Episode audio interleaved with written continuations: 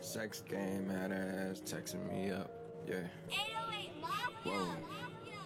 I got the moves. I got the moves. 我去铭刻我自己存在的方式，或者我觉察我自己存在的方式，就在于我的那些努力。 Damn, she 就 made 当我在努力成为我自己的时候，就是我的存在被标记的时刻。真正的财富自由的人之外，其实我们看到的可能比我们高几个级别的人，他们也很慌，他们也很焦虑，然后他们也没办，他们也不知道在这种环境下他们要做些什么来对抗这个所谓的不确定性。所以， Hello，大家好，欢迎来到智丧研究所，我是子龙。呃，大家好，我是狐狸。大家好，我是 Echo。今天呢，我们聊一个东西啊，叫“世界是个草台班子”啊。对，这个很有意思，是一个朋友来信，他说本人在地产公司上班，这几年房地产不好，再加上大企业暴雷，日子就越来越难过，基本上公司上班都没啥事儿。这样呢，近距离就接触了老板和几位高层，我就发现他们和我也一样不知所措，非常茫然。有几个高层呢，平日摸鱼不说，最喜欢就是甩锅。本身行业就难了，这没什么事儿，还逼着我们加班儿，我都不知道去公司干啥，是跟他们上坟还是怎么的？不去加班吧，就说我们态度有问题。前段时间新开盘，然后一个项目销售了百分之三十，大老板就在会上说啊，这个环境我们逆势销售，这个肯定是销售团队努力了。那某个领导就直接说是我做了什么，做了什么，归功功劳就归他呗。前段时间大老板又问为什么销售只有百分之五十还不到，那领导站起来就说是自己的问题，没有管理好团队。那合着就是我们下面人不行呗，还整这出，真的就越发相信马斯克说那句话：世界就是个草台班子。感觉他们之前赚钱就是靠运气，对吧？和地产周期。当然，我现在觉得整个世界都一个样儿。嗯，他这个信就是一很有情绪啊，你们感受到没有？嗯确实，对，和我的生活是一样的。哎，大家都是同样的感觉。我就感觉打工人都会有这个想法，就是觉得世界是个草台班子。对，就是你们第一次听这个这句话是什么时候啊？是不是最近？ 呃，其实应该对最近听的非常多，我感觉最近这句话的频率很高。对嗯我，我这边也是，就感觉就这几个月吧。然后先是，呃，社交媒体上看到有一些，然后平常同事啊、朋友啊，偶尔也会说：“哎呀，我最近发现世界就是个草台班子，嗯还挺频繁的。我感觉他们成了我的嘴替。哦，那就是非常认同这位朋友说的这个话呗，就很有感触呗，就子怡同学。啊，对，因为，嗯、然后就是，所以就是我在来讲脱口秀了嘛，因为我讲脱口秀就是为了，是为了在一个地方去骂一下这些人。就是想吐槽老板呗， 对，所以我给这位朋友的建议就是，建议你这边，嗯、加入一下硬核喜剧，可以来这边吐槽一下你的老板。如果你不知道怎么吐槽的话，可以来报我们的那个喜剧练习课。好，谢谢，谢谢，谢谢。谢谢但是就是他呃那个讲了这个事情之后，就是你你我其实挺好奇你们两位会怎么看，因为其实你们俩应该也是现在就是跟他差不多吧，就是每天的这个早九晚五的这种上班，嗯对吧？不像朝我九晚五，你在说什么？ 哦，忘了忘了，你们是九九六啊， 就是天天送福报那帮人是吧？ 就是尤其是在大的公司里面，是不是更有这种感触？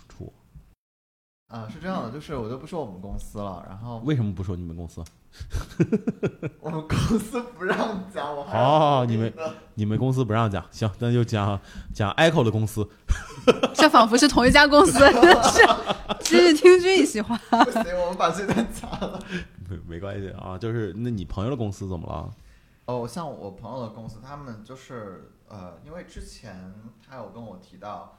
呃，我们都认为大家都是经历了非常审慎的一些决策做的，嗯、一些就是我们我们看到公司成绩特别好，哦，你们公司，他就们是你朋友的公司很神圣的角色，咋的？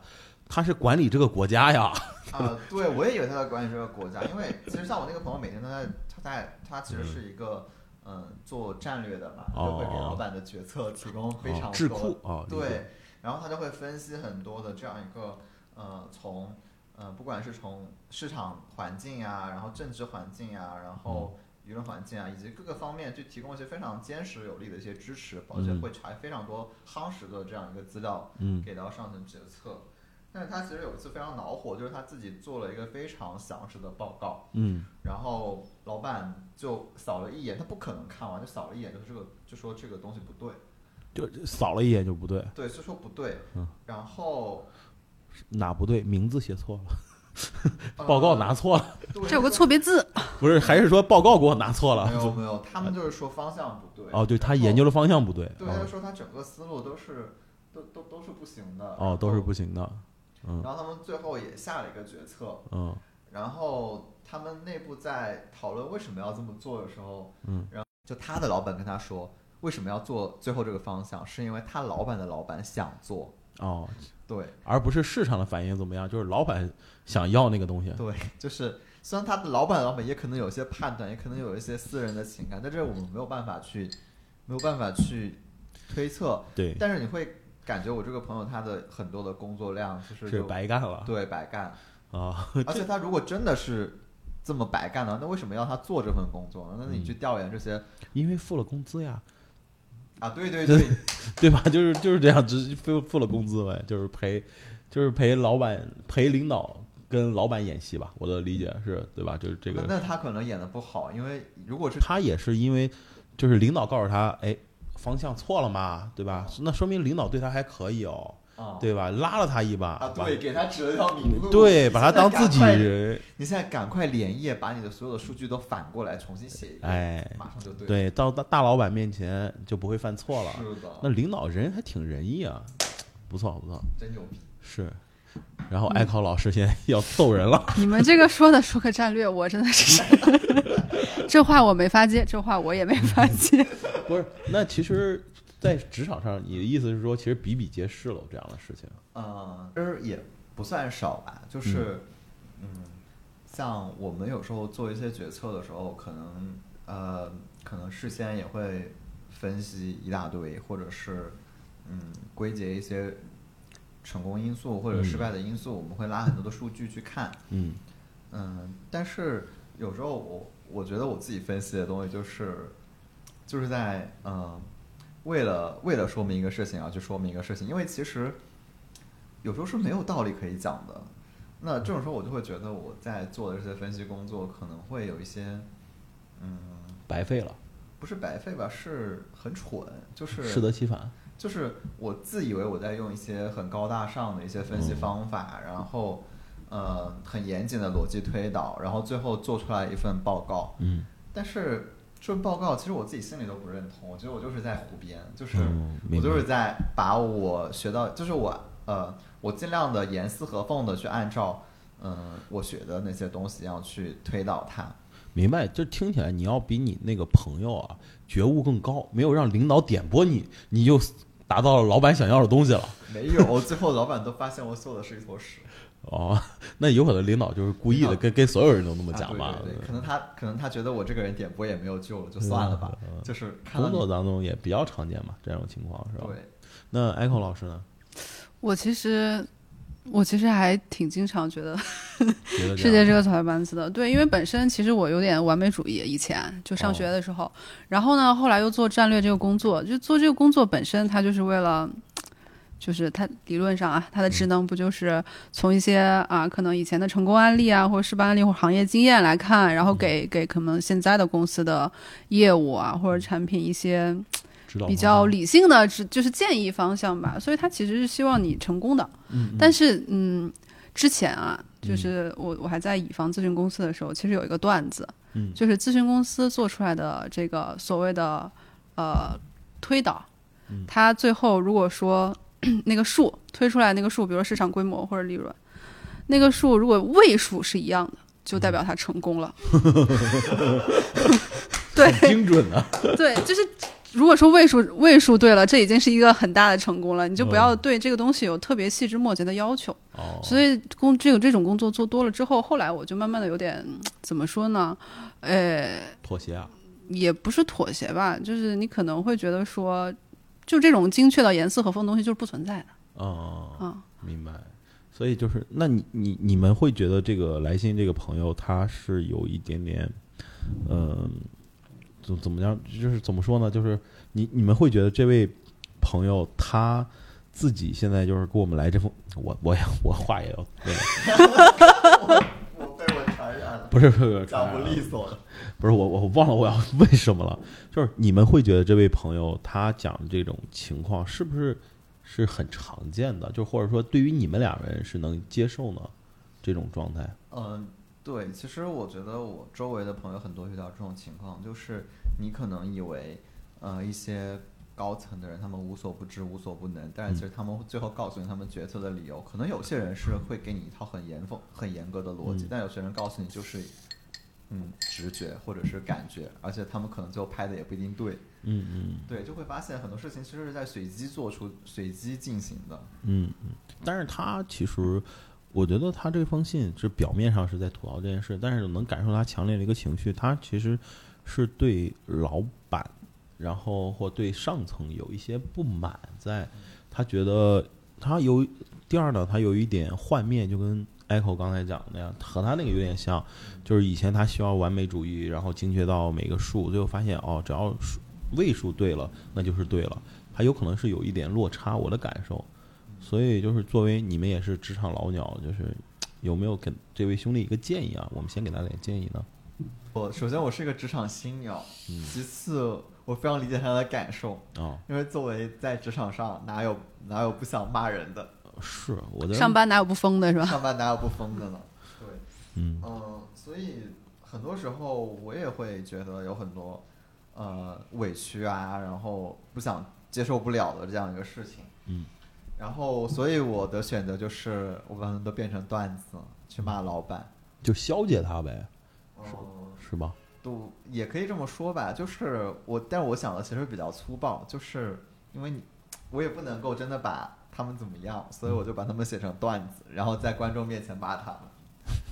也是一个挺挺好的一个办法，也是一个挺好的一个办法。对，那艾考老师呢？我跟他有点不一样，我就是最开始我觉得可能世界有点吵的时候，嗯对我第一个想法是，那反正世界都是个草台班子了，那我上我也行，就是我不会对自己的可能某一些有一些有一些想法啊或者结论做的事情，对自己要求的那么严苛，嗯，就是可能我有个百分之六七十的把握，哎，我就先试试，反正别人也不是一定的对，嗯所以我就可能会更发挥点自己主观能 动性吧。嗯嗯，对嗯，然后除了这个之外，嗯，有的时候偶尔也会跟我的这个直属上司有一点点共情，因为虽然说是直属上司啊，但反正都是打工人，他上面还有更大的老板嗯对，也许他也觉得哇，世界是个草台班子，嗯嗯。所以就不会对大家太太苛求吧。嗯嗯，我觉得他这个还挺正向的，是的，对啊，他呃真的 Echo 还挺正向的，就是他还站到了，合着就是我我负能量了呗？不是不是不是不是你你和来信的这兄弟都挺负能量的，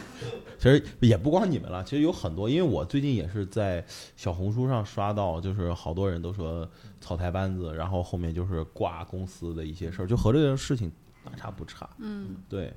嗯，就是我我最近发现，就是有有好多就是年轻人就会老说这句话，嗯其实我都不知道这句话最是怎么来的，最后我再查了一下说，哦，是马斯克说的。但是我我我是不是我有点感觉啊，就是马斯克的意思好像和年轻人讲这个意思不太是一个意思。嗯马斯克这个，就我之前有看过，嗯，最新这本我还没有看完。那之前看过他以前的自传，嗯，首先我觉得马斯克他自己本身是一个反叛者，嗯，所以他本身性格就是这个样子。然后他这个世界是个草台班子，我依稀记得这背景好像是因为他最开始上学还是，呃，就是最开始去美国的时候用了美国的银行系统，然后发现银行系统也不过如此，嗯就是有很多呃不高效的地方，所以才给了他自己后来创立 PayPal 的一个契机。嗯，所以他从这个角度上来讲，世界是个草台班子的话，可能也是说啊、就是能者居上。哦我能，所以我也就上了，而不是说我有很多条条框框的限制，我就陷在既有的这些规则里面。就感觉更像是别给自己设限，对对而且有可能世界在他看来真的是个草台班子，怎么会犯这么多低级的错误？他也犯很多低级错误啊，嗯，就是他还是比我们更 level 高一点，是吧？他比我们更勇敢一点吧，啊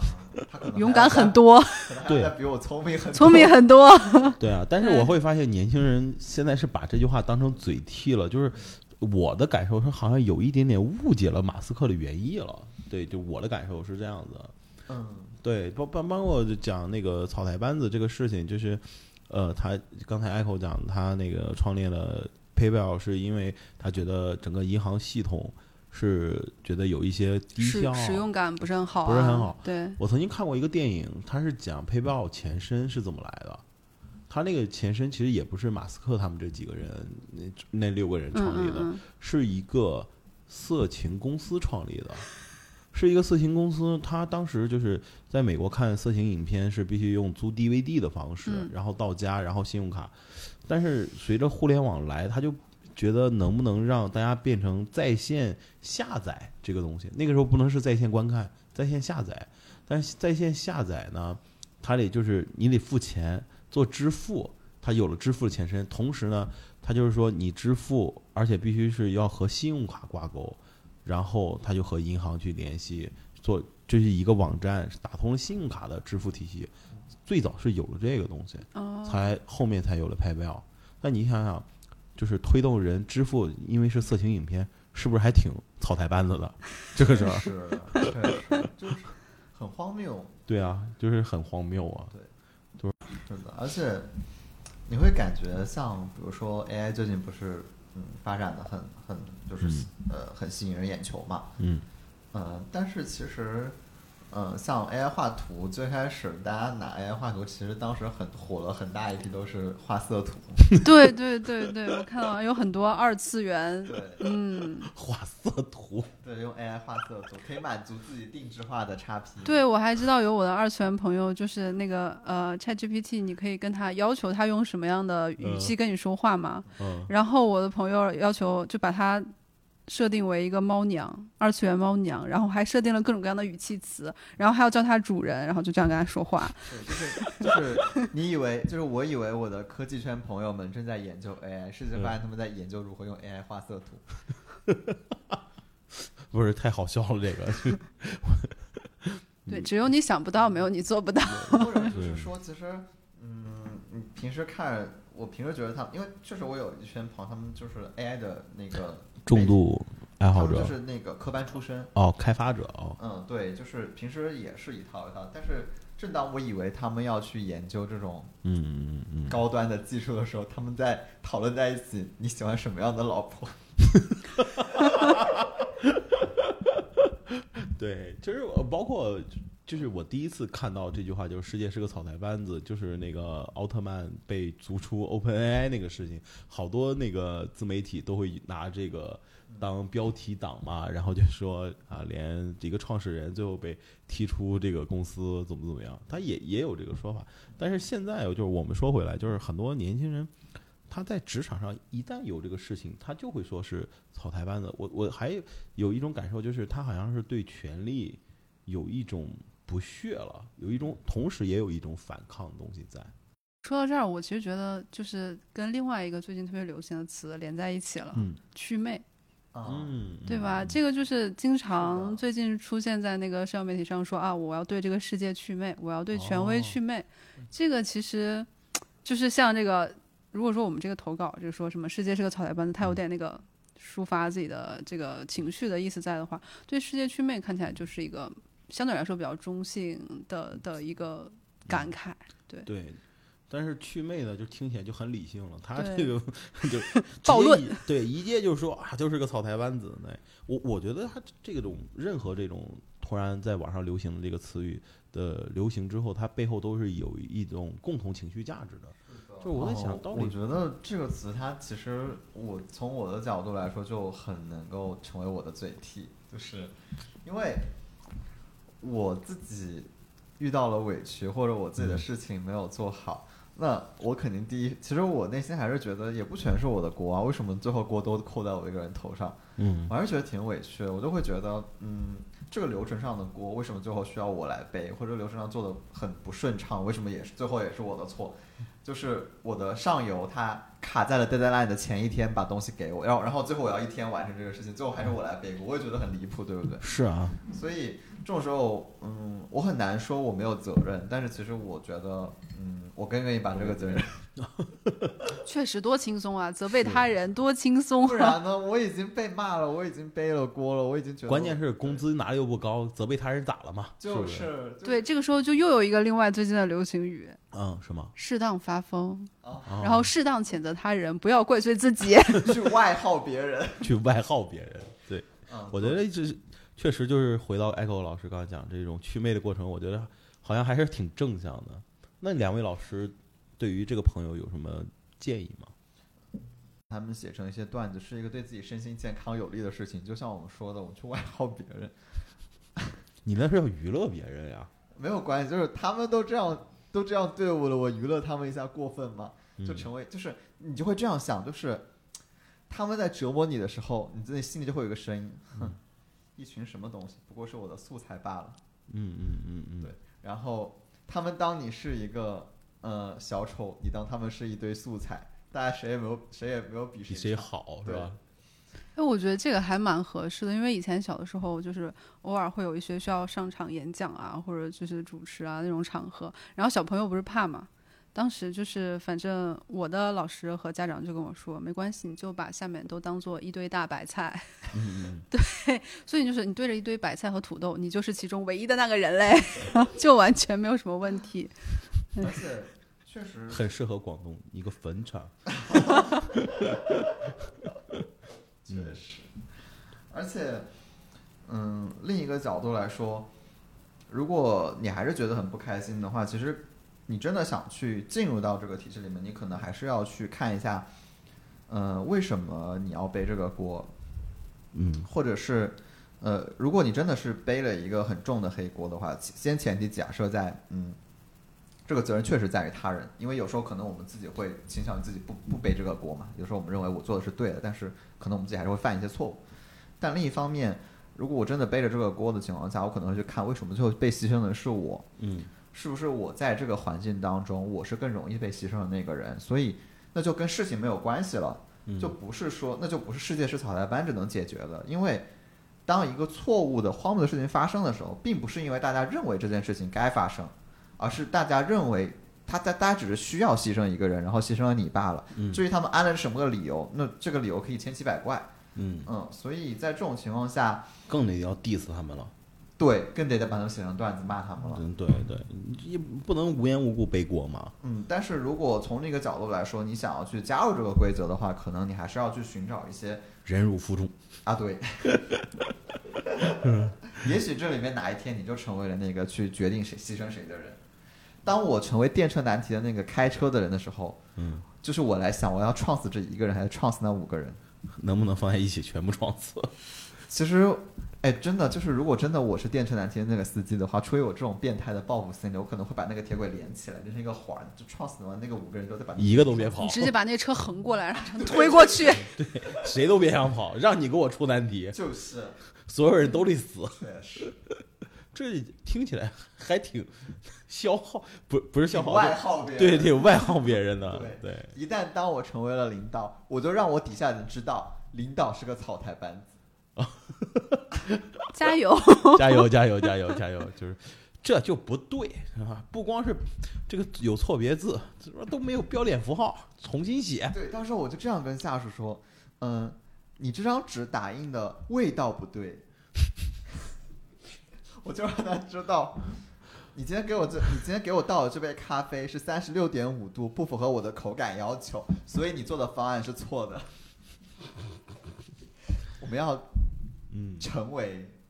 去就魔是鬼我们要成为那个草台班子，对吧？就是对啊，既然对啊，对为什么我不可以呢？哎，是一个很好的建议。艾考老师呢？我是觉得，首先就是有这个世界是个草台班子的想法，嗯，可能就是他本身对这个世界是有点预期的，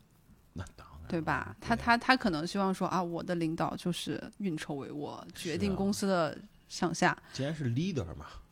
然后我的同事呢就人均精英，结果来了之后发现人均打工人，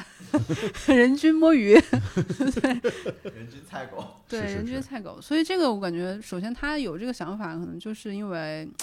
嗯，觉得大家不专业吧，然后可能有一个呃预期上的落差，然后会觉得比较失望。嗯，就我还蛮有同感的，因为曾经我的这个工种，它是一个要求特别严格的工种。嗯就你在做乙方的时候，就刚刚大家说的什么错别字嗯啊、什么字号啊，然后包括行距啊这些东西，全部都要对齐。就是呃，一一个 PPT 交上去，你但就是你哪怕是一个中间的过程稿，就是从头到尾不可以出现错别字，然后所有的东西全部都是要一致的。你但凡有一点点，你的老板真的不会看你的内容，就会给你打回去，让你重新改。对 这是一家什么咨询公司？在这不想去了。对，然后因为这个本身就是这样的要求嘛，然后我到了，我其实换了这个新的公司之后，就变到甲方了，所以有的时候其实刚开始的时嗯那候是你现在也是让乙方重新做是吧？哦，我这个时候我就故事就来。 我哦，最开始的时候是真的，就是还是按照我自己乙方的那个思维，就是要把这些东西全都对好。嗯甚至因为我我是一个战略的岗位嘛，所以最后很多材料都会合在我这里对，我会一份一份的帮他们调，哦，你帮他们亲自调教，因为你不最让后他们是我从我这里出去，嗯，就我曾经是不能接受说从我这里出去的东西，它有这完美些主义了，嗯，对，然后也是因为之前工作的训练嘛，嗯后来我发现没有人在乎， 只有我在 乎。对啊，那那之后呢？现在呢？对，就后来我就开始就开始试探性的摆烂，哦我，先摆了一次，说我我这一次我可能那个搞得没有那么华丽了，就嗯能看的差不多就行。然后发现也可以，汇报的时候老板好像也没怎么样。 然后然后后来就嗯老板说了一句：“哎，这个 PPT 做的接地气啊！之前那看的我都，这个这个感觉跟跟逛那个深圳机场似的， 让我有点难受。对，然后后来又试图把字改少，因哦为以前就是咨询，因为咨询行业的交付物我就是一个 PPT，所以哦我一定要保证说我交给客户的这个东西，它的信息量是足够的。嗯，然后可能会字会比较多。然后后嗯来也是因为那个场景不大一样，你现在是要给老板汇报，然后老板又不喜欢看太多的字，嗯然后就试探性的把字放少，也不加太多的标注，嗯，也没有人在 乎。对，你说对，这个他其实刚刚 Echo 老师讲这个东西就很像我之前有个朋友，他是就是我们这个深圳电台的一个主持人，嗯，他曾经跟我也是来录播客的时候，他说过一句话，他说：“哎，工作嘛，就是哎，领导摸鱼，我他摸鱼我就摸他呗，就互相摸鱼，互相摸呗。对，人生如戏，大家对来上班，对谁不是在演呢？对他刚开始对吧，也是想哎，在这个电视台做一番事业，他最后发现哎，领导也挺也瞎摸鱼，然后也演戏。他说那领导都这样，那我也这样喽，对吧？所以我觉得这也是一个很好的建议。对，嗯如果你不能写成段子，然后对啊，就是顺其自然。对，如果你不能写成段子骂你的老板，抒抒发不了这股恶气，你嗯就就是他惦记你的劳动力，你就去你就去嫖他的工资， 让自己的工作更具性价比。 对，嗯确实很去具有外耗他人，去外耗老板的情绪和老板的对钱包。嗯嗯。但是你看啊，我们讲完这个，就是给了这位朋友一个建议之后，其实我我还有一个问题，其实挺好奇，就是为什么现在好像大家年轻人已经把这个世界都看穿了，就是好像大家就是很很统一，在这个时间段就祛魅了，开始，这是为啥？呃，我自己还是从我的我的体验出发，嗯嗯，首先我觉得我从小是一个特别乖的孩子，然后我接受到的信息就是我只要好好上小学，好好上初中，好好上高中，嗯好好上大学，最后就能有一份好工作，然后嗯，就是什么走上 C，这不是走上这不是你走出上任 CEO，走向走人上生，巅峰迎娶白富美啊，吧对，就是。嗯，但实际上来说，我觉得我还是挺认真的去完成我的每一个任务的，然后，然后就是，但是事实上发现好像跟我接受的教育不太一样，就是，嗯，虽然我按照这些教育的方式去做了，但是，但是我现在还是非常的，嗯，就是距离出任 CEO 这个东西隔着，嗯，一个银河系那么远，嗯对嗯嗯，所以其实我其实心里是会有落差的，就是当时你是这么承诺我，当时所有的课本、所有的人、大人就一直跟我说，嗯你只嗯要好好学习，你将来就会怎么怎么样，怎么怎么样。嗯但事实上来说，其实我按他们说的做，最后什么也没有，嗯嗯，反而是留给了我无尽的困惑，就是哎，诶他们不是按课本上说的那样做的呀，嗯，或者他不是按照我之前接受的教训这样做的，所以，嗯，这种时候我其实会产生第一种落差，就是，呃，世界和课本不一样。嗯嗯，那么到底是谁对谁错？那按照我原来的这样一个更学生化的思维，我会觉得这个世界它本身不科学。嗯嗯嗯，那我的课本是这样教的，但是，嗯，其实现实最后给我的这个对 现实给我好，我摆在我面前发现不一样。对，或者说我觉得现实里面好像没有理论上说的那么优雅，或者是嗯贴，就是当现实不符合理论的时候，我会感觉可能这个理论听起来还要高端一点，就是更更合适一点。嗯，我感觉这个现实，嗯，不行不行，完全不行。对，嗯、但其实我可能忽略了一个事情，就是其实理论和现实都是不断的进步的嘛。嗯嗯，其实我们现在接受这些教育也是最，也是慢慢迭代出来的一些教育，可能但是有个滞后性。对有一个滞后性，对，你接还上了是吧？对你，我觉得你这还是真的很 nice 的一种说法。我我如果是接着你这个讲啊，就是我帮你补充一下，我我是其实，在十几年前吧，那时候刚从学校出来，有一段时间其实我是很痛苦的，就是和你说的那种非常非常像，就感觉到老师和家长告诉我的东西和我在课本学上的东西完全不适用于这个社会法则，而且完全不适用于社会规则。真正的就是让我感觉到，就是哎，受益的那个人，他靠的不是专业知识是，的，对吧？他最简单，他靠的不是专业知识，他靠的什么？他靠的他 PPT 写的好，行间距写的好，不是， 而且他话说的又漂亮，然后人长得又好，这个就哎，是我的错觉吗？哎，对，就是让我会觉得，哎，他不对啊，他这个他方向都错了，但是老板就会觉得他态度认真，就嗯会把重要的东西就交给他了。所以我那段时间其实很困惑这个东西。然后我当时啊，就是还有一个跟我就高中同学，他是在香港上的大学，然后我们有过一次交流，就是我最后发现他大二之后他就开始在一直在全球很多公司去实习，呃，然后他他就说哦，我们的课程就是这样子。我那一刻就觉得他妈的，他就等于比我多工作了好几年呢。嗯啊，所以我觉得他这个就是等于是哎，理论和实践相结合了。嗯，一切就怪我们这个传统教育， 不是？ 没有没有，我就是觉得这个确实是不是我们在上学的时候，就是缺少了一些社会性实践的东西太多了。呃，对，然后这个其实，嗯，我会感觉我之前接受了一些关于比如说编剧类的课程的介嗯绍，它会很严格的，就比如说最传统的，我们会按照呃，比如说按照十三个英雄之旅的序列去写，嗯我们这个主人公他必须经过他的呃开端、新世界什么呃这样一些每个序列他要做什么去写，首先他是个英雄，然后他非常的骄傲，然后他因为骄傲遇到了一些问题，是没吧？有没有，就是其实像有一套很严格的，就是嗯他最开始得是一个普通他普通人，然后他他的世界是普通的世界，嗯，然后他会到了某一刻不可回头，他进入了一个新世界的一个哦，情况，然后他会面临新的挑战，然后经历一个灵魂的暗夜，嗯然后在他个人的呃冲突的消解以及情节的推到了高潮这样一个状态。嗯包括我们还会很严格的区分他的动机，分为他想要的和他嗯需要的。那这个主人公他可以可能想要的是一百万块钱，嗯但是他其实需要的可能只是这一百块万块钱可以救他的妻子，嗯所以他可能过程中本末倒置了。嗯所以就是我们还会区分他的很多的动机，诸如此类吧。嗯，但是实际上，呃，我们看到有一些市面上的一些，比如说我前段时间上了一门课，那门课，呃，讲就是告诉我们如何写爆款的能够赚几百万的这种小说。嗯然后他给我们举的例子就是，嗯，你的男主角一定要有以下几个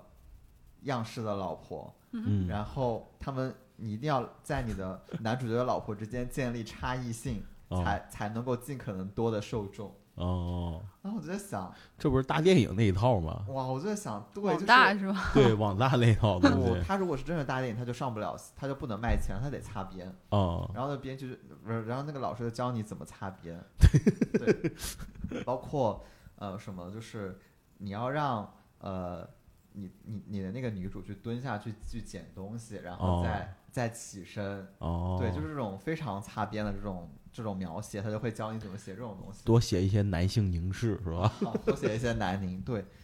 嗯，我就会觉得，那我学那些编剧理论到底是干是在干嘛呢？虽然我知这也道哦是个技巧，这来钱活呀、这这这这是正事你儿说啊的，对，你说的 这对是正事儿、啊。你确实也是解决了某些人的需求，对不对？对啊确，实解决了某些人的需求。嗯，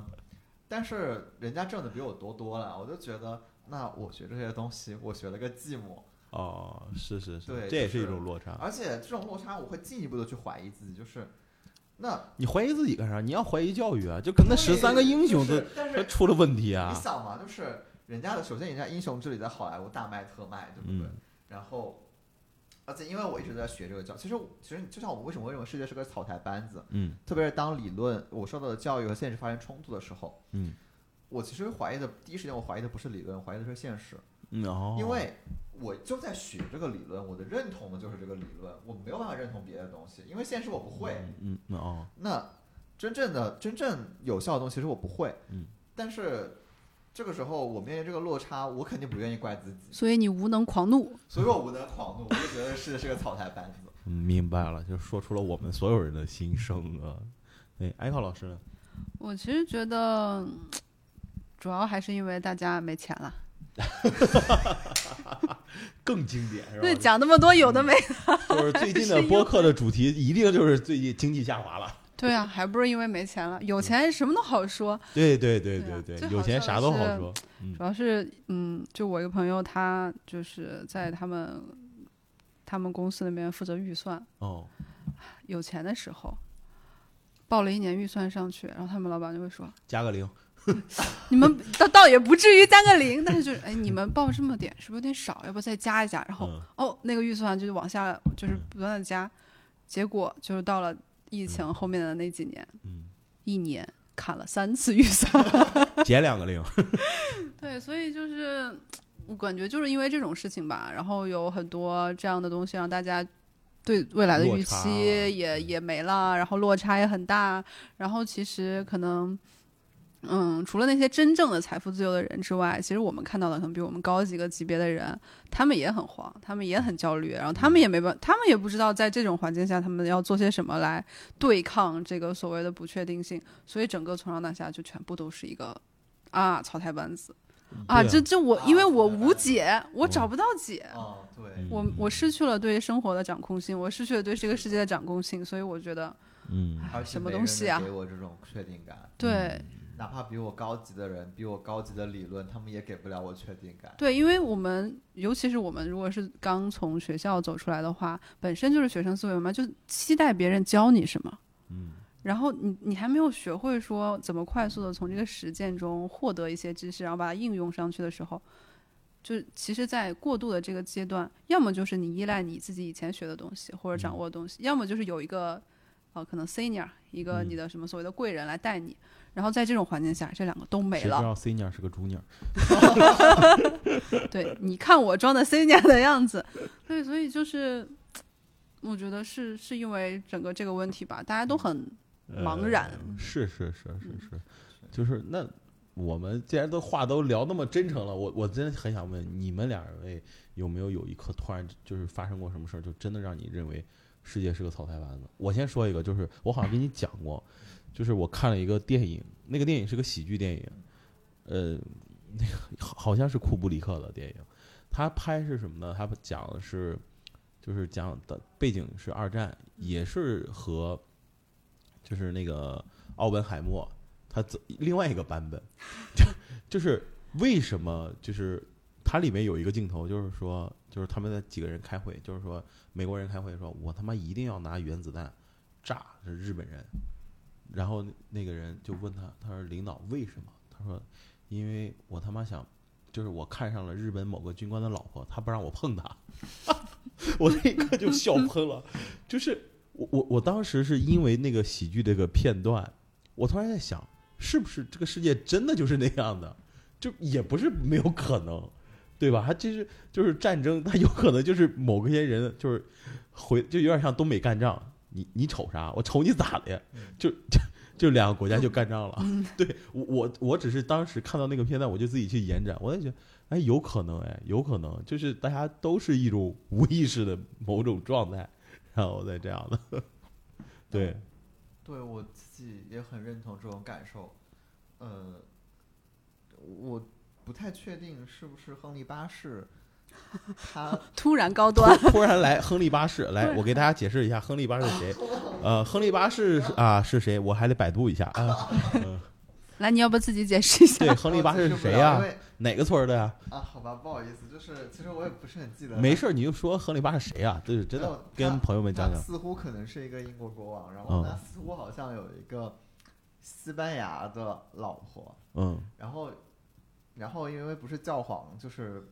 不让不允许他们在一起嘛，嗯然后他就掀翻了教皇，弄了英国国教，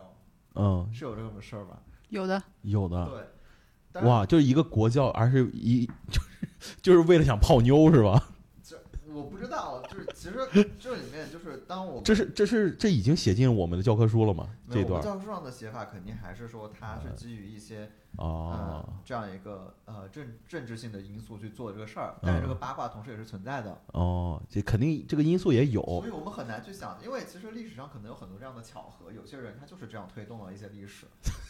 对，其实 You never know。对你也不知道，但我的梦想就是作为做一个这样的，就是对做一个煽动翅膀的这样一个。啊等一下，你的梦想是什啊我么？的梦想是爬上一个老板的床，然后扇动一下翅膀，让他去推动这个世界做一些改变。对，就是以后让就是你的同事们，然后用 AI 画黄图能拿上台面来是吧？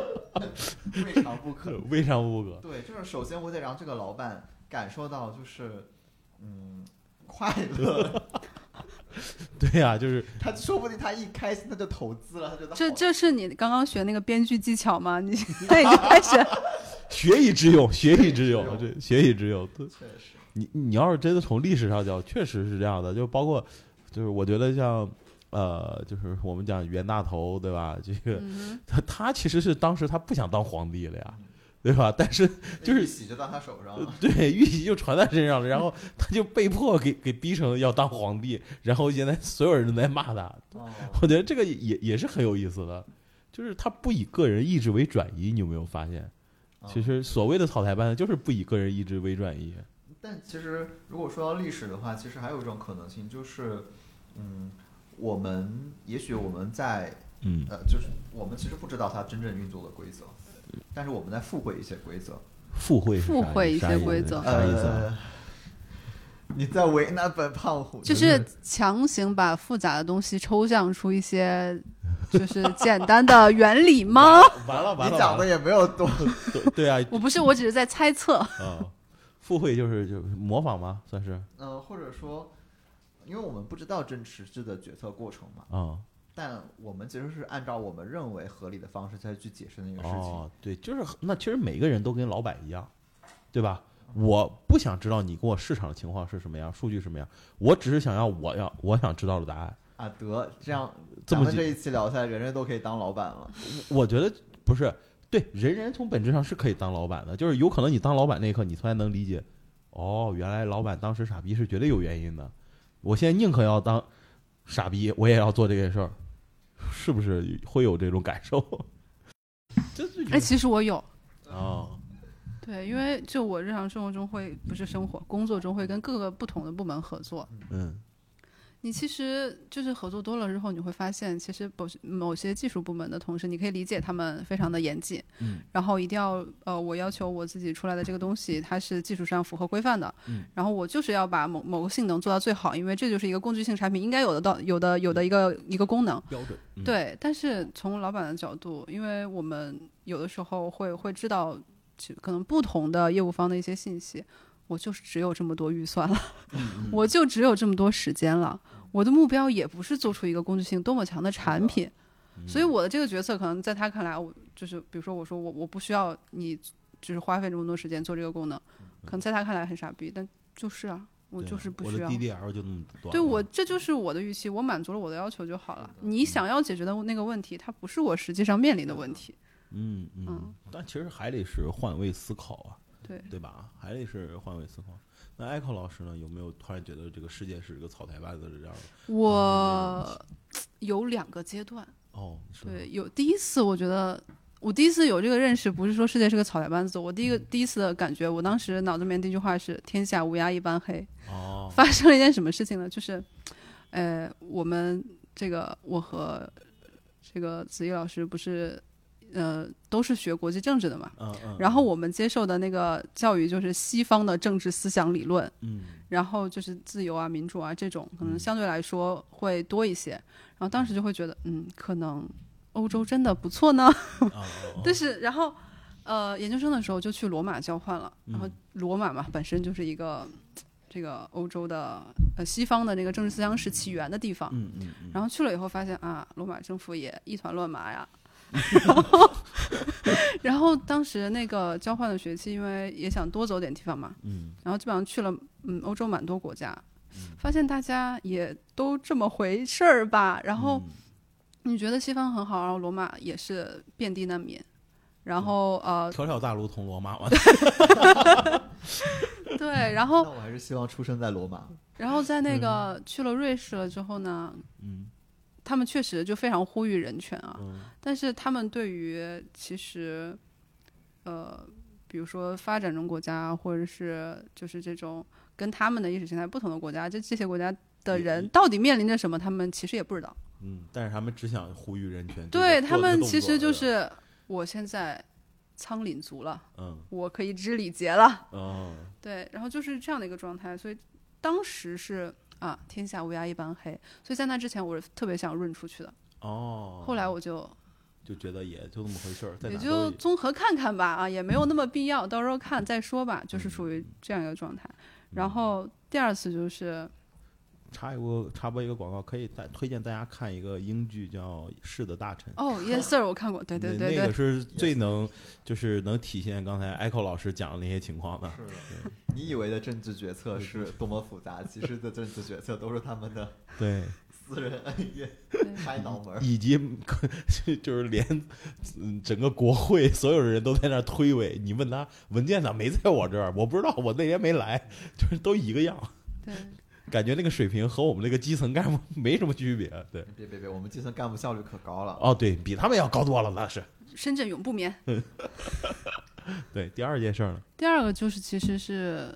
嗯，也是从学生到工作转变的这个阶段吧，嗯，然后最开始的时候，其实，呃，刚毕业的第一份工作是在某嗯级别比较高的国有企业， 对，然后。当时我我当时刚刚进去的时候，以为啊会有比较专业的人来带我啊，然后比较 对，然后就教我一步一步怎么怎么样来做出了这个比较比较 make sense respect 的报告啊嗯什么的。然后在那十个月内，我同时上了十个项目。嗯，然后呢，某些项目我还要出去装项目经 理。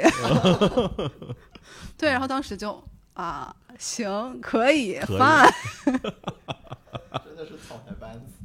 啊，对，然后基本上就是这两个这两个阶段吧。但其实后来你把那个时间线拉长来看，其实当时也是有一些嗯诶客观因素影响的。然后嗯就其实我我虽然现在跳槽了，但呃我当时在的那个部门，它嗯后来经过这两三年的发展，现在就变得专业化很多。然后招了回十来的个你这样的 学生，同时上一百个项目，就也还不错，所以最后 怎的么结说果呢是不错，对吧？对最后的嗯结结果果是是不不错，错但的中间那段时间真的非常痛苦。嗯就是我是一个根本不会长痘的人，嗯然后那段时间，就我的这个免疫力差到嗯满脸的痘，满脸的包，然后各种过敏。我从小到大就没有过过敏，没有长过痘。 嗯嗯嗯，对，基本上是这样一个状态。但是也挺下来了，对吗？那总得活着呀，人不总 是得活，着。我说那是说你一你是活着了，第二，但十个项目也活下来了 啊，，活了，活了，活了，对活吧了，？活那了。那对还是挺好的呀。哎对这这这，你听起来这个就不像草台班子，没，有特别，这这个很像台柱子，不是嗯对，他这样的人都能把十个项目盘活，还不够草台班子吗？我谢谢你 啊，不愧是你。他谦虚了，谦虚了，谦虚了，是他其实可能都不是个草台，对呀，是个稻草。我可能是一根羽毛，对吧？立都立不起来，风一吹就走了。其实。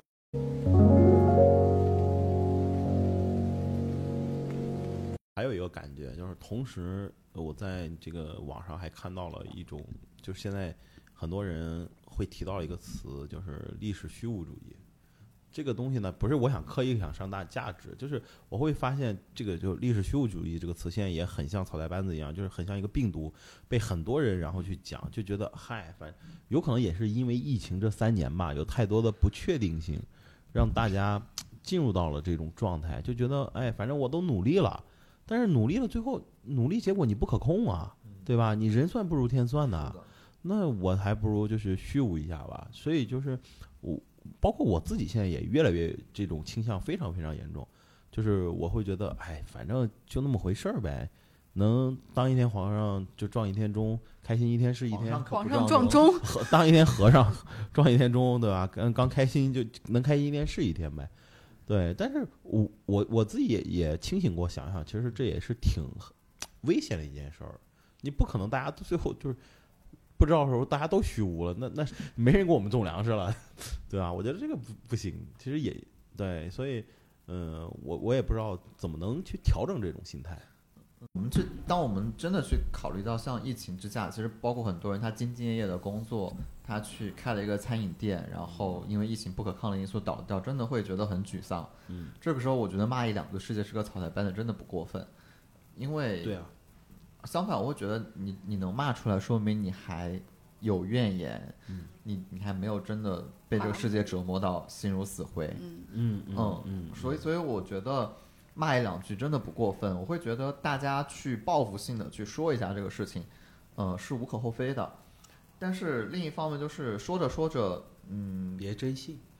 哪怕你信了，但你自己，如果你可以说这个历史是虚无，但你自己的人生不是虚无的。哦就是你哪怕这个历史再荒谬，这个世界再草台班子，它什么都没有。但是如果你自己真的把你自己的人生也当成一个虚无的东西，那可能最后，嗯，可能还是会受到损失，就会是自己了。嗯，因为，嗯，然后所以，呃，其实我们当聊到世界是个草台班子的时候，我会，呃，想到一个作家就是加缪。嗯嗯，因为其实加缪他是一个会写很多很荒诞的这样一个小说的这样一个法国作家。嗯他最有名的那本书是《局外人》嘛，嗯就是呃，就是主角他杀死了一个阿拉伯人，嗯没有任何的理由，就是因为在海滩上，然后嗯，然后他他就是很麻木的这样杀死了这样一个人，嗯，然后接下来他被审判了，审判的时候，他大家所有人都认为他有罪，他该判死刑，嗯这个死刑的理由并不是因为他杀死了那个人怎么样，或者嗯他因为什么样的动机杀人，而是因为大家都认为他该死，而认为他该死的理由是因为这个人在他妈妈的葬礼上上没有没有任任何何的反哀应悼的这样一个没行哭为。，对，哦，对，嗯，所以其实是非常荒谬的一个故事。嗯嗯，然后这里其实我引用到加缪，其实是想说他另外一本小说就是《鼠疫》，也嗯非常有名。嗯，呃，《鼠疫》这本小说，它讲的你就是早两三年推荐这本书多好啊！有好多事情，哎，发现哎和加缪写的一模一样，可是我推荐他又不会给我钱，至少当时能看到这本书的人就可受能益会了。被抓起来。哎，真的，他们可能会认为我有某种预言的这样一个能力，然后把我嗯关注着做实验。嗯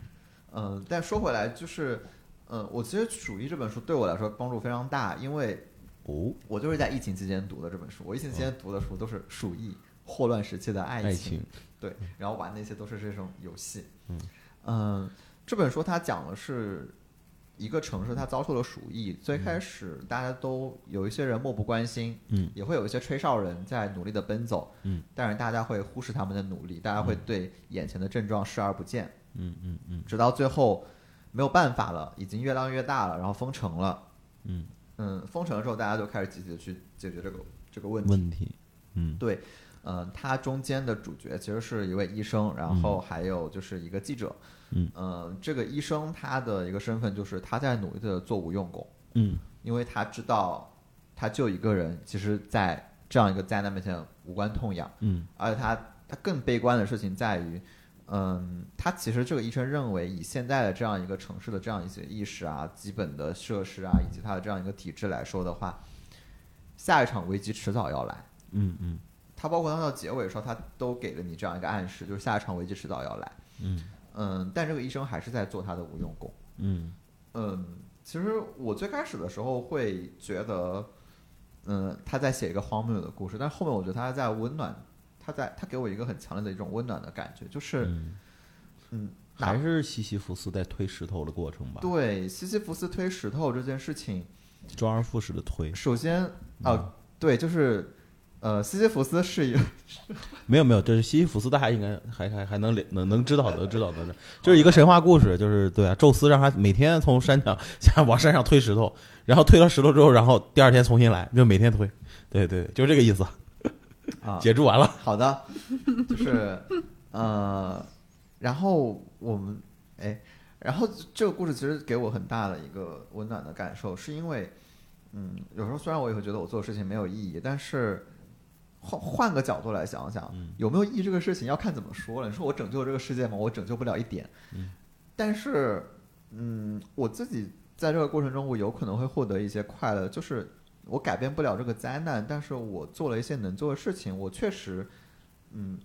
帮助了一些个体，嗯，那么我是有成就感的。这个成就感可能在历史的尘埃中不值一提，嗯但是对我个体的人生是有价值的。嗯哦，我觉得这本身也是一种非常治愈我的地方。嗯嗯，对，包括像《鼠疫》里面还有一个记者，他本来是要出城去见他的爱爱人，哎人呢，对，对对对，然后但是他最后还是选择留了下来。这个世界会因为他留下来变好吗？其实也不会，但是，但是他留下来，他自己做了选择，他对他自己来说，其实也也许意味着什么？这样的话，他的呃存在也许会有一些意义所在。对完了，我这个虚无主义给给治好了， 啊，这就治好， 这就治。好了。完了给 治好你了。不是真正的虚无那，你不是真正的虚无，没有，我我我现在是有一些就是很倾向于虚无的是这个状态了你，是倾向于历史的虚无，还是个人命运的虚无都有都有个人在历史状态下的虚无。对啊历？但是史这是两回事啊。没有，因为这个历史是虚无的，所以我在这里面左右挣扎也是虚无的。对，就是我现在确实是有一点点，就是确实会有一些历就是历史虚无主义的倾向，但是就是子怡刚不是狐狸刚才讲的这个东西呢，就是哎有点质疑我了，就是让我哎把我悬崖勒马那种感觉，真的你这样吹我的话，你配享太妙，你这我这我这种，你就在说我们这个世界是个草台班子呗，就就这种胡诌都能质疑。不，就是有可能也是因为我对吧？曾经是一个公司老板，然后经历一些事情之后，呃，我我我确实会觉得就是还挺虚无的，就我真的会会觉得虚无，就是我比如说我认认真真做一些事情，但是别人不认为我是认认真真做这件事情，呃，包括我对这个行业其实就很多首创的东西都是我在做，但是没有人知道这个东西，就是呃。嗯，包括就是还遇到了一些其他人会不断的在攻击我，就是我会觉得哎还蛮虚无的。当然我不会太在乎他们本身怎么说我或怎么样，但是我还是觉得哎，就尤其在看了一些历史上的书上之后，我会觉得其实好像就是那么回事儿，就是也不用太在意这个东西。我真的是就就是会有这种倾向的，嗯但其实反过来说，嗯、你首先你做了一个很大胆的尝试，你投身于一个你想去做的这样一个行业，然嗯后你去呃开创了一些东西，嗯嗯，这些事情，我觉得如果是我的话，如果我我我不会知道我就是。如果我老，我会经常在想一个问题，就是如果我八十岁的时候回头看，嗯我要是现在我想做的事情，到时候没有做，我可能八十岁的时候会难受的要死。嗯。但是我要是如果是做的都是错的，我更难受啊。但其实怎么看你做的是错的呢？就是，而且你哎不做咋知道呢？我没挣着钱，我就不行；我没挣着名就不行啊，对不对？ 那你要的挺多。但其实，嗯但其实，首先从我作为一个草包的角度来说，我觉得我挣不到钱，挣不到名是是很大概率的事情。但对是，但是我会想，如果我八十岁的时候看我现在想做的一些尝试，如果我没有做的话，我真的会很不甘心。嗯，我那个时候在想做，就真的真的什么也做不了了。明白。更何况，如果我在做的过程中还能够去影响到那么一一两个人、三四个人的话，我就觉得也够了，是吧？嗯，也够了。对我至少去尽尽我的努力去尝试了，那我这这个体验就是我很享受的一个东西。嗯，其实我还可以可以给你分享一个案例啊，就是这个也不是八卦，这个就是我曾经的老板和同事，就是李诞，就是他还很有意思，就是就是那个时候效果文化刚成立的时候，我们第一年的年会，然后他喝酒大家都知道，对吧？所以这个公共人物大家都知道喝酒，他有喝多了，然后呢，他正好跟我喝酒的时候，他就说咱怎么办？这当时我们又是编剧脱口秀演员，但是我们最大的工作任务是做节目。他就说写呗，那还能怎么办？就写呗。我就说写怎么样，就聊了一些专业上的东西。他有可能那天他其实挺不想聊工作的，然后他最后给我来一句，他说：“因为我年龄比他大，他说嗯哥，其实我跟你讲，我是个诗人。”他他说那句话的时候，他肯定喝多了，他正常他不会说这句话。嗯他那一刻他跟我说：“我是个诗人。”但是你这哎，最后干这行了，你这哎， 你知道吗？那竟为五斗米折腰了。所以那一刻，我觉得就是他那个是那个状态，就是我一辈子都记着，就是哦，原来他其实他有自己更好的一个就是理想的生活状态，嗯但是他外人看他就已经哇，你已经很好了，又是制作人，很知名的脱口秀演员，也是个作家或者什么呀。他说，他就哎，就那一下，我突然哎，我发现了，就是你如果是作为一个就是旁观者，你会感觉到这事儿也真他妈幽默，其实挺幽默，每一个人。他的人生就是幽默的，是就是你愿不愿意，他都是很幽默的，就不如人愿呀。 所有人都是嗯对，就不能如人愿了，对吧？就何必你要要求一个 PPT 呢？确实，我干嘛搞那么仔细？而对且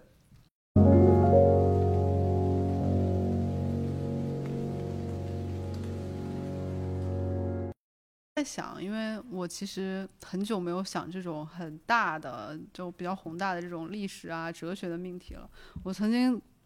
大学前前几年的时候啊，还蛮嗯喜欢想这种东西的。嗯想多了之后，发现你想不到头，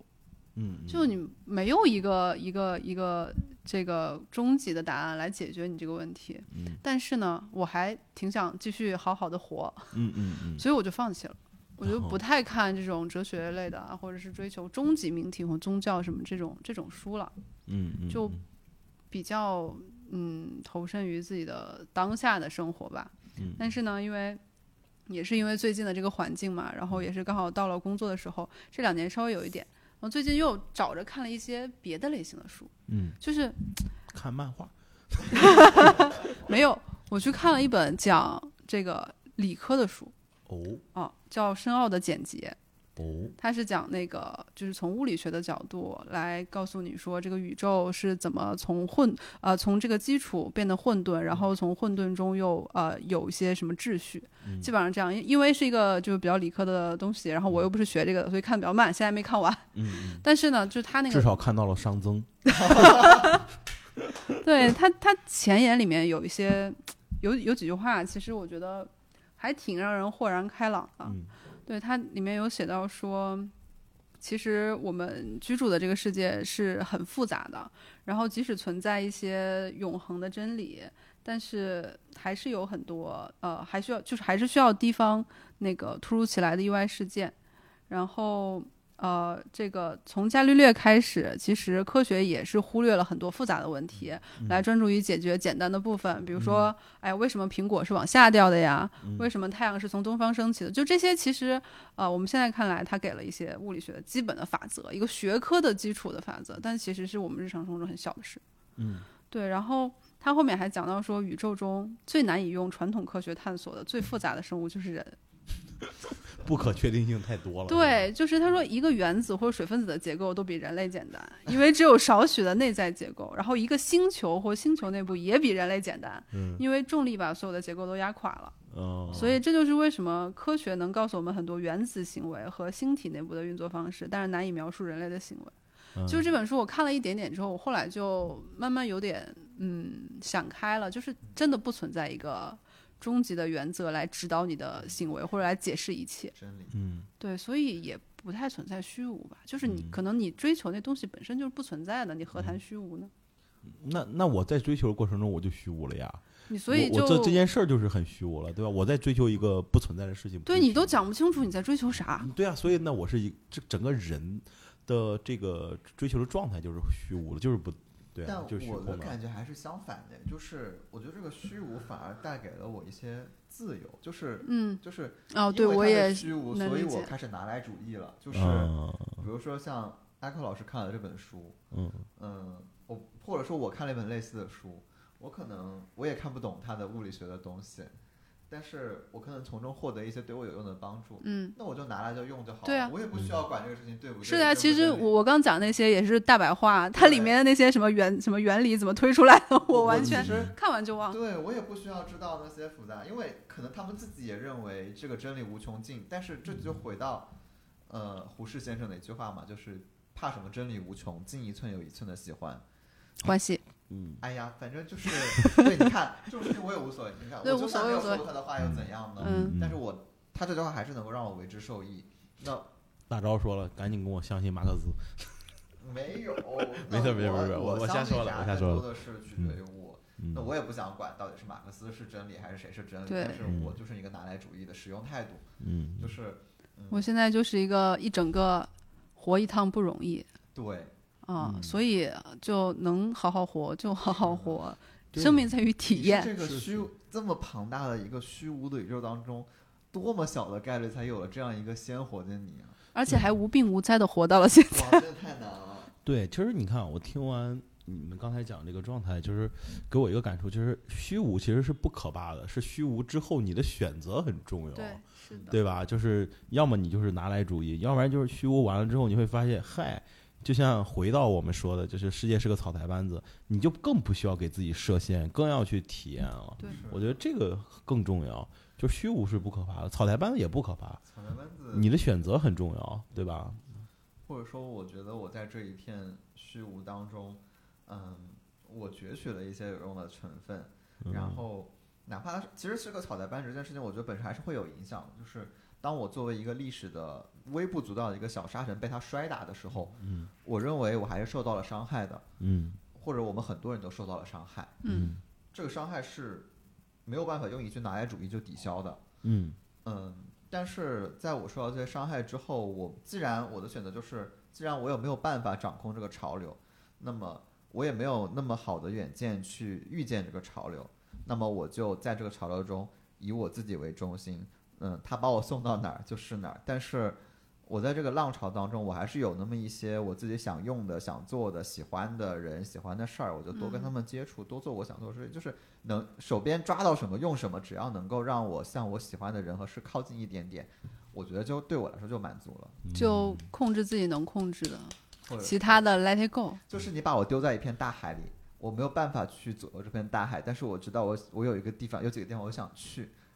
你把我到哪儿是哪嗯聊儿开了，子怡老师聊开了，狐狸老师绝对聊开了，终这于不这装了，对这个感觉开始上来了。太可以晚了，不不，没事儿，可以给你加个场，别别继续聊，哦反正素材够了，后面我们随便聊。完了这话一出来他又缩回去，啊，对，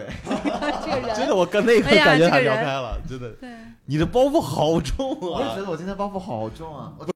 我觉得这个狐狸刚才讲这一番话还挺受用的，是吧？希望听众前这些小伙伴，然后听了我们这一期呢，都会有一些新的一个获得吧。那这也是我们做这个智丧研究所的一个初衷啊。对，当然希望我们从闲聊的过程中，然后给大家一些启发。那我们这一次的这个智丧研究所就要到此结束了，谢谢大家的收听， 谢谢大家，啊拜拜拜拜，嗯。因为狐狸老师是一个比较慢热的人，所以在我们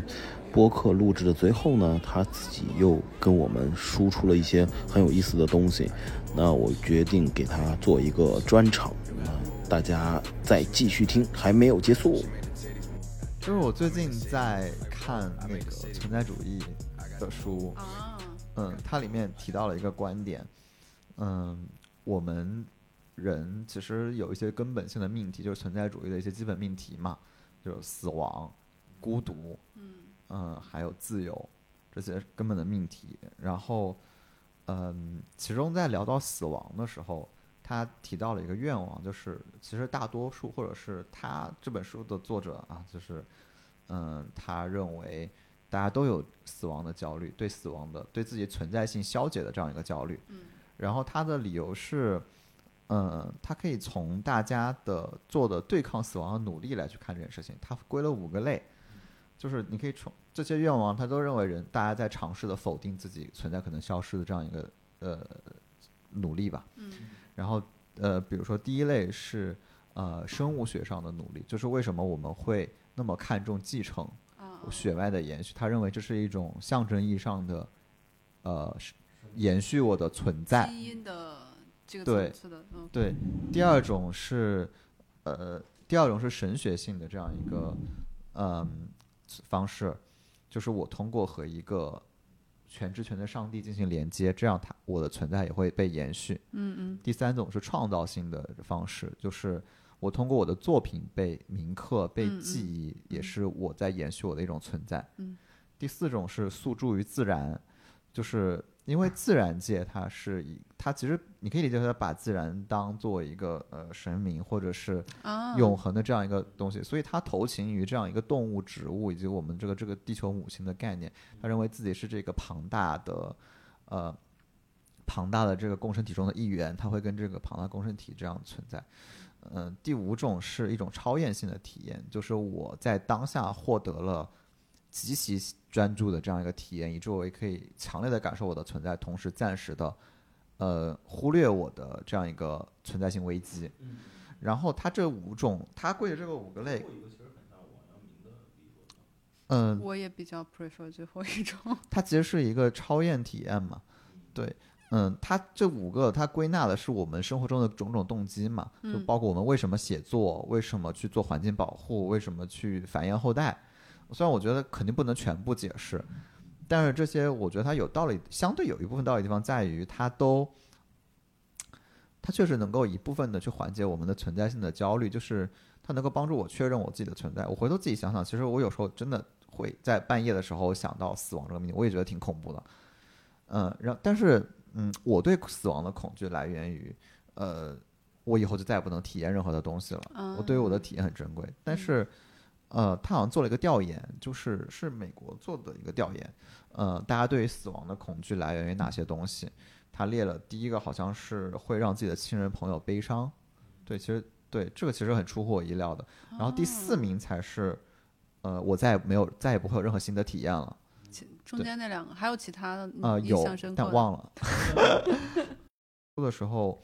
嗯，他给我一个最强烈的印象，其实在于，呃，我们生活中，他是他甚至还有一个进一步的理论，就是认为我们很多时候我们去投身于一些具体的焦虑，实际上是在回避对存在性问题这样一个根本性的焦虑，就是我汲汲于我现在的一些嗯小事情，其实是。我当我被这些烦恼占据的时候，我是不会去面对死亡这个命、嗯嗯嗯终极命题的，嗯对。而后者其实是更难面对的一个命对嗯题。嗯，生死之外无小无大事儿嘛。对那回过头来，其实他这个他的他前面讲述这些关于死亡的，他是为了引出死亡对于存在的意义。就死亡的意义在于它在提，它在提警示醒你你和存提在示你的存在。对，对呃，因为你界定了死，你才有生嘛。嗯所以他认为死亡带来一些积极的作用，就是，嗯，他给了你一个有限性的生命之后，会去不断这个恐惧会激发起你对于体验的热忱，嗯，就像我们刚刚说的第五种这种超验体验，物以稀为贵，或者对它会唤醒你的警觉，然后让你去去珍惜时间，或者是让你去尽情的去享受当下，投情。嗯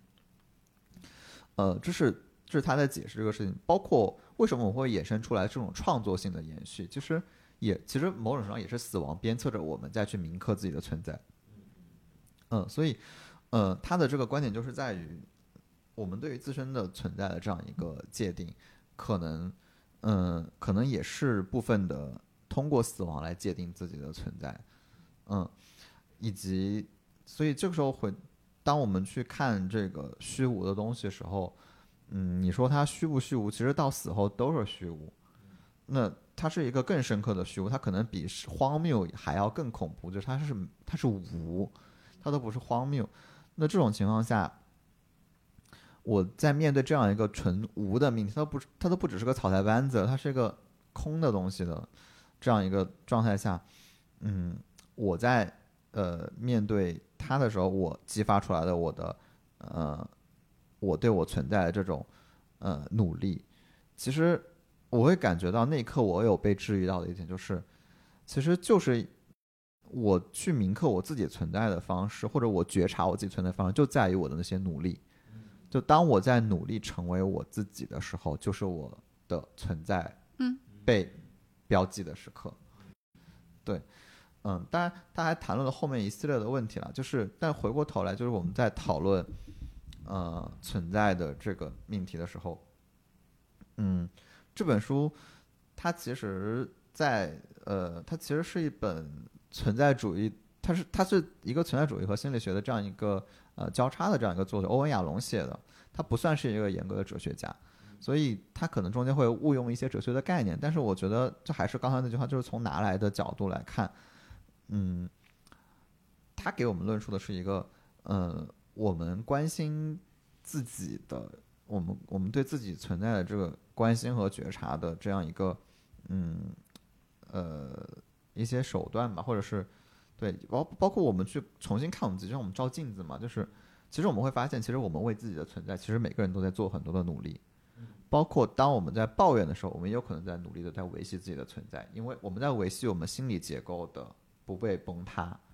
所以其实我们会发现，我们其实有很多这样一个尝试维系自己存在的这样一个努力。嗯，这个其实很让让我想，当他不可避免伤害来临的时候，他至少要掌握伤害来临的时机。对，所以我觉得他也是一个努力的维系自己的存在。对。是的，是的。其实更多时候，我们其实可以看到，我们每个人为